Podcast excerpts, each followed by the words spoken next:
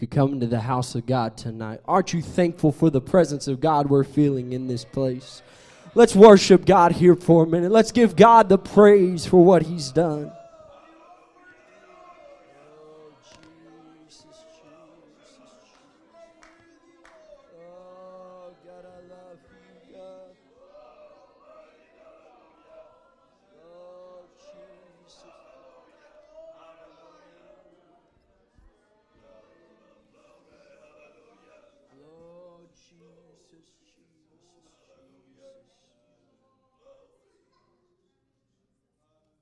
You would turn into your Bibles this evening to Luke one and sixty-seven.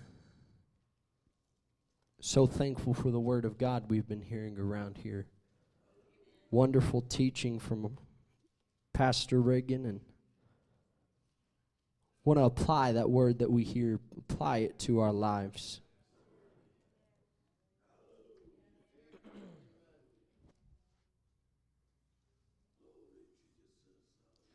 Luke one and sixty-seven, and his father Zacharias was filled with the Holy Ghost and prophesied, saying, Blessed be the Lord God of Israel, for he hath visit us, visited and redeemed his people, and hath raised up an horn of salvation for us in the house of his servant David. As he spake by the mouth of his holy prophets, which have been since the world began, that we should be saved from our enemies and from the hand of all that hate us, to perform the mercy promised to our fathers, and to redeem his holy covenant. Let's ask God to move in our midst tonight as the word goes forth. Let's worship God here for a minute.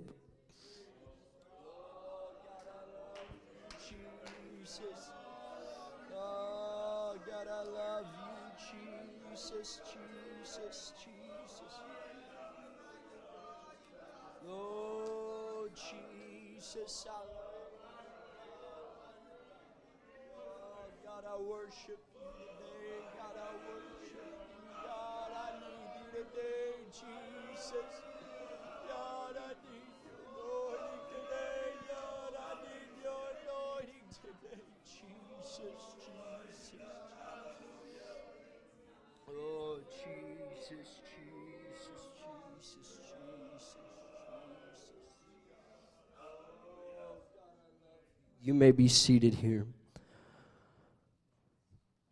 Luke one and verse sixty-nine says, And he hath raised up an horn of salvation for us in the house of his servant David. We read this scripture text. It's talking about, or it's talking about Zacharias, the father of, of John, that was the forerunner of Christ, the man that would come proclaiming that the one come, is, is coming after me, which is greater than I. It's talking about his father was filled with the Holy Ghost and prophesied, saying, Blessed be the Lord God of Israel, for he hath visited, visited and redeemed his people, and hath raised up a horn of salvation for us in the house of his servant David. We read this scripture and we read that God redeemed his people by raising up a horn of salvation. If you take that word horn, the horn in the was a symbol of, of strength, a symbol of courage. The horn of an animal is the thing by which it uses to defend itself, to fight off against the enemy that attacks it. It is that horn that it stands between them and death. It is that horn that keeps them from the prey that would come and kill them and would make them something that would they would eat. The horns were used to keep them self or the animals safe. God raised up a, a defense against sin. He raised up a horn of salvation. He raised up something whereby which we can be saved. Something that can save us from our sins. Something that can keep us from going to hell. Something that can allow us to, to commune with God. That can allow us to have His salvation in our life. God raised up a defense against sin. It was his salvation. If I could put a title on this sermon tonight, it would be, I have seen salvation. Luke two, twenty-seven and twenty through thirty-two. And he came by the Spirit unto the temple. And when the parents brought in the child Jesus to do for him after the custom of the law, then took he up in his arms and blessed God and said, Lord, now letteth thou thy servant depart in peace, according to thy word. For mine eyes have seen thy salvation, which thou hast prepared before the face of all people, a light to lighten the Gentiles, and the glory of thy people Israel. We read this story of a man, man that came to the temple. He came by the unction and the power of the Holy Ghost to the temple that day. He would come. He was visited. He was an old man. He was continually looking for the coming of the Messiah. We as a church have to continually be looking for the coming of God. We cannot become complacent in our walk with God because we do not know the hour nor the day that God will appear. We cannot be complacent, but we, we have to continue daily looking for the coming of God. But it says this man came to the temple. He was looking for something. He was looking for that salvation that was promised to Israel. That salvation that was promised from the time Adam and Eve was cast out of the garden, more or, less, or I should say the time, from the time, as it says in John, in the beginning was the Word. From the beginning of time, he there was that promise. He was looking for that promise that was promised to Israel. He came looking, and he came into the temple, and we know the story of how Jesus was brought to be dedicated into the temple, and he was brought, and that man saw him. He saw this, this child. He saw this, this baby that was born in a manger. To most, probably seemed like just another baby. But he saw that baby and said, I see the salvation that God has promised. I have seen the fulfillment of the promise of salvation to the world. Simeon looked and he saw this child. He saw this child that he knew that God had sent. God had come down to be robe himself in flesh. He had come to die for the sins of mankind. He had come to be the salvation. He had been, or he had come to be that horn of defense. He had come to be the salvation of the world. He came to save one such as I. The salvation of the world being Jesus. It was that promise of salvation that was given to every one of us. Peter, or Acts two and thirty-eight, we all can quote it. Hopefully, if not, need to start working on it. But Acts two and thirty-eight, then Peter said unto them, repent and be baptized, every one of you, in the name of Jesus Christ, for the remission of your sins, and ye shall receive the gift of the Holy Ghost. For that promise is unto you and to your children. That promise, that is to every single one of us. That promise that God has given us. And ye shall receive the gift of the Holy Ghost, for the promise is unto you and to your children and to those that are far off, even as many as the Lord our God shall call. God wills that everyone should be saved. God wants you to be saved. God does not want to see you go to hell, but you've got to take something from you. It's got to take a willingness to keep coming to God and saying, God, I need a little more of you. God, I don't want to fall short of your glory. because you came and you died for me. You raised up that horn of salvation, that defense against sin, that defense against the things that will drag me down, Brother Reagan, those things that will send me to hell. You had a defense for it. You had something that would keep me from doing these things, because we can't do it by our own strength. We cannot do it by our own might, nor by our own power, but it's through the Holy Ghost. It is through the power of God. But the promise of the Holy Ghost is for you. If you don't have the Holy Ghost here in this place tonight, that promise of salvation is for you. God wills that everybody should be saved, but it takes you coming to God and saying, God, I need something from you. God, I'm repenting of my sins. God, I'm sorry for what I have done. God, I need you in my life. That promise was not just for the Gentile or the Jews, but it was for the Gentiles. Acts twenty-eight and twenty-eight. Be it known therefore unto you that the salvation of God is sent unto the Gentiles, and they will hear it. Saying that the Gentiles would have a hunger. The Gentiles would have a desire to have God, to have a desire to hear God, to hear what God sent as the here the plan of salvation, that they could apply it to their lives, that they could be saved. Salvation is not just for the Jews. Jesus told the lady at the well that salvation would be poured out on all flesh. Salvation is for every single one of us. You just have to have a desire to get something from God. If you're in the house of God tonight, if you're in His presence, if you're under the sound of my voice, or if you're in the Kansas City area, God wants you to be saved. God would will that you would have be saved, but all you've got to do is come to Him and ask. All you've got to do is come to Him and pour out your heart to Him and ask for forgiveness and ask for mercy. Acts sixteen and sixteen, and it came to pass as we went to pray, a certain damsel possessed with a spirit of divination met us, which brought her masters much gain by soothsaying.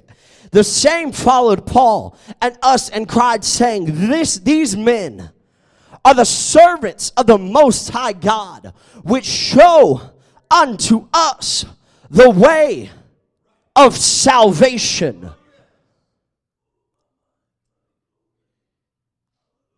These men are the servants of the Most High God, which show unto us the way of salvation.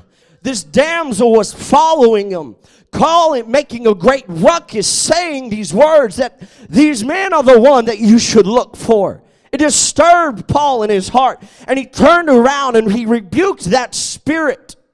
But I could be wrong, Brother Riggin, but to me it's that that damsel was crying out for help. She was crying out for help. She wanted something from God. But those that are hungry, those that want something from God, are going to have something inside of them that is going to be crying out, I need something. I may not know what it is. I may not know where it's going to come from, but I need something from God. I need some help in my life. I need something to help me, to do something in me that I cannot do on my own. But she was saying, these men are the, the servants of the Most High God, which show unto us the way of salvation. Luke three and four, as it is written in the book of the word, words of Isaiah, the prophet, saying, the voice of one crieth, crying in the wilderness, prepare ye the way of the Lord, make his path straight. Every valley shall be filled, and every mountain and every hill shall be brought low, and the crooked shall be made straight, and the rough ways shall be made smooth, and all flesh shall see the salvation of God. Then said he to the multitude that came forth to be baptized of him, O generation of vipers, who hath warned you to flee from the wrath to come? But he's saying the way will be made straight. The valleys will be made low. There's a voice in the wilderness crying, prepare ye the way of the Lord. Make his path straight. There's people out there that are hungry, that are searching for something from God. But they're looking for somebody that's willing. God is looking for somebody that says, here I am. I'll go out and I'll find that person that is crying out, that is hungry for something from God. As we've been hearing from Pastor Reagan, that we've got to try to reach our world, that we've got to try to reach lost souls, that we've got to try to reach those people that are hungry, that are thirsting and searching for this word. On the day of Pentecost, they were all in one accord in one place. They were searching for something. They were searching for that thing that God told them to go waiting for. He told them to go wait on the Comforter. But while they were there, they were doing something. Brother Reagan, they were preparing. They were getting ready in prayer. They were getting ready for that Comforter. We've got to have a willingness to be preparing for what God is going to do. We have to have a willingness to get ready to work with everything that we've got to further the kingdom of God. We've got to have a willingness to work to see the kingdom of God furthered. But it's going to take something from you. It's going to take a determination in your spirit to say, no matter what comes against me, no matter what weighs me down, I'm going to keep pushing. I'm going to keep reaching for people that are hungry. I'm going to keep trying to see somebody saved. My friend, if you're here tonight and you don't have the Holy Ghost, I'm here to tell you that God is willing to give it to you today. God is willing to fill you with the wondrous, glorious gift of the Holy Ghost.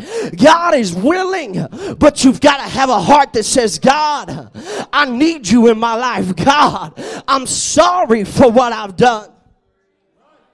God, I need you. God, I am hungry.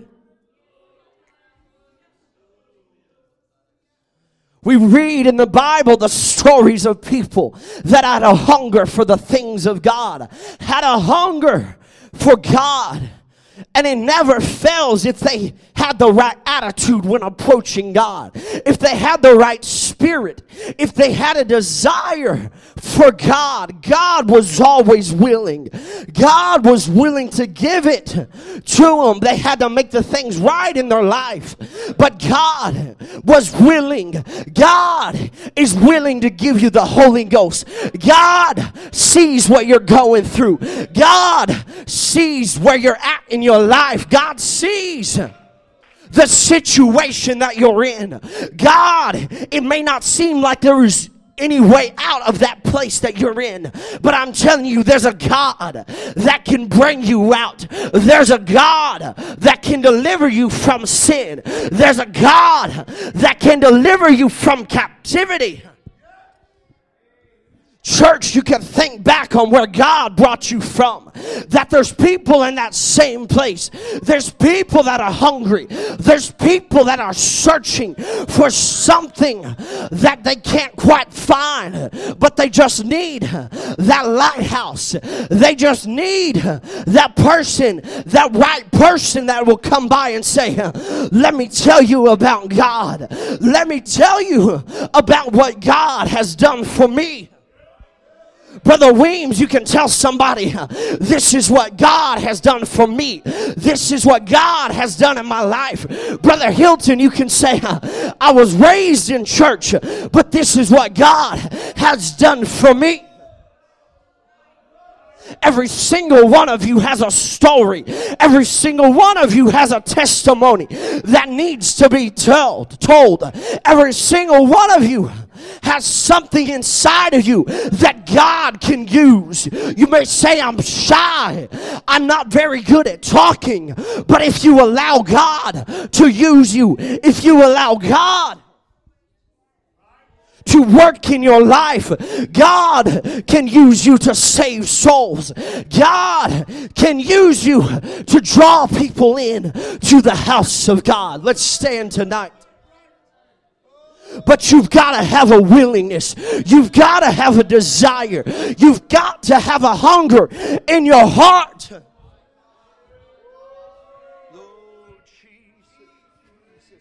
God, if you can use anything, God, I'm just a rank and dirty sinner. God, I'm undeserving of your glory. God, I'm undeserving of your mercy. But you see my heart, God. You see my desire to come into your presence and say, God, I need the Holy Ghost. God, I need you in my life. These altars are open here tonight, that if you have a hunger in your heart, if you have a hunger for God to change your life, you just got to come up here to the front, raise your hands to God and say, God, I need you. If you have a desire to do something for God, if you have a desire to reach the world with this gospel, you gotta cry out to God. God, here's what I've got. God, here's what I can offer. Use me for your service. Use me for your will. God, I need a little more of you. God, I can't do this on my own. God, I have a desire and a hunger for the things of you. I have a desire to be that voice that is crying out in the wilderness, prepare ye the way of the Lord.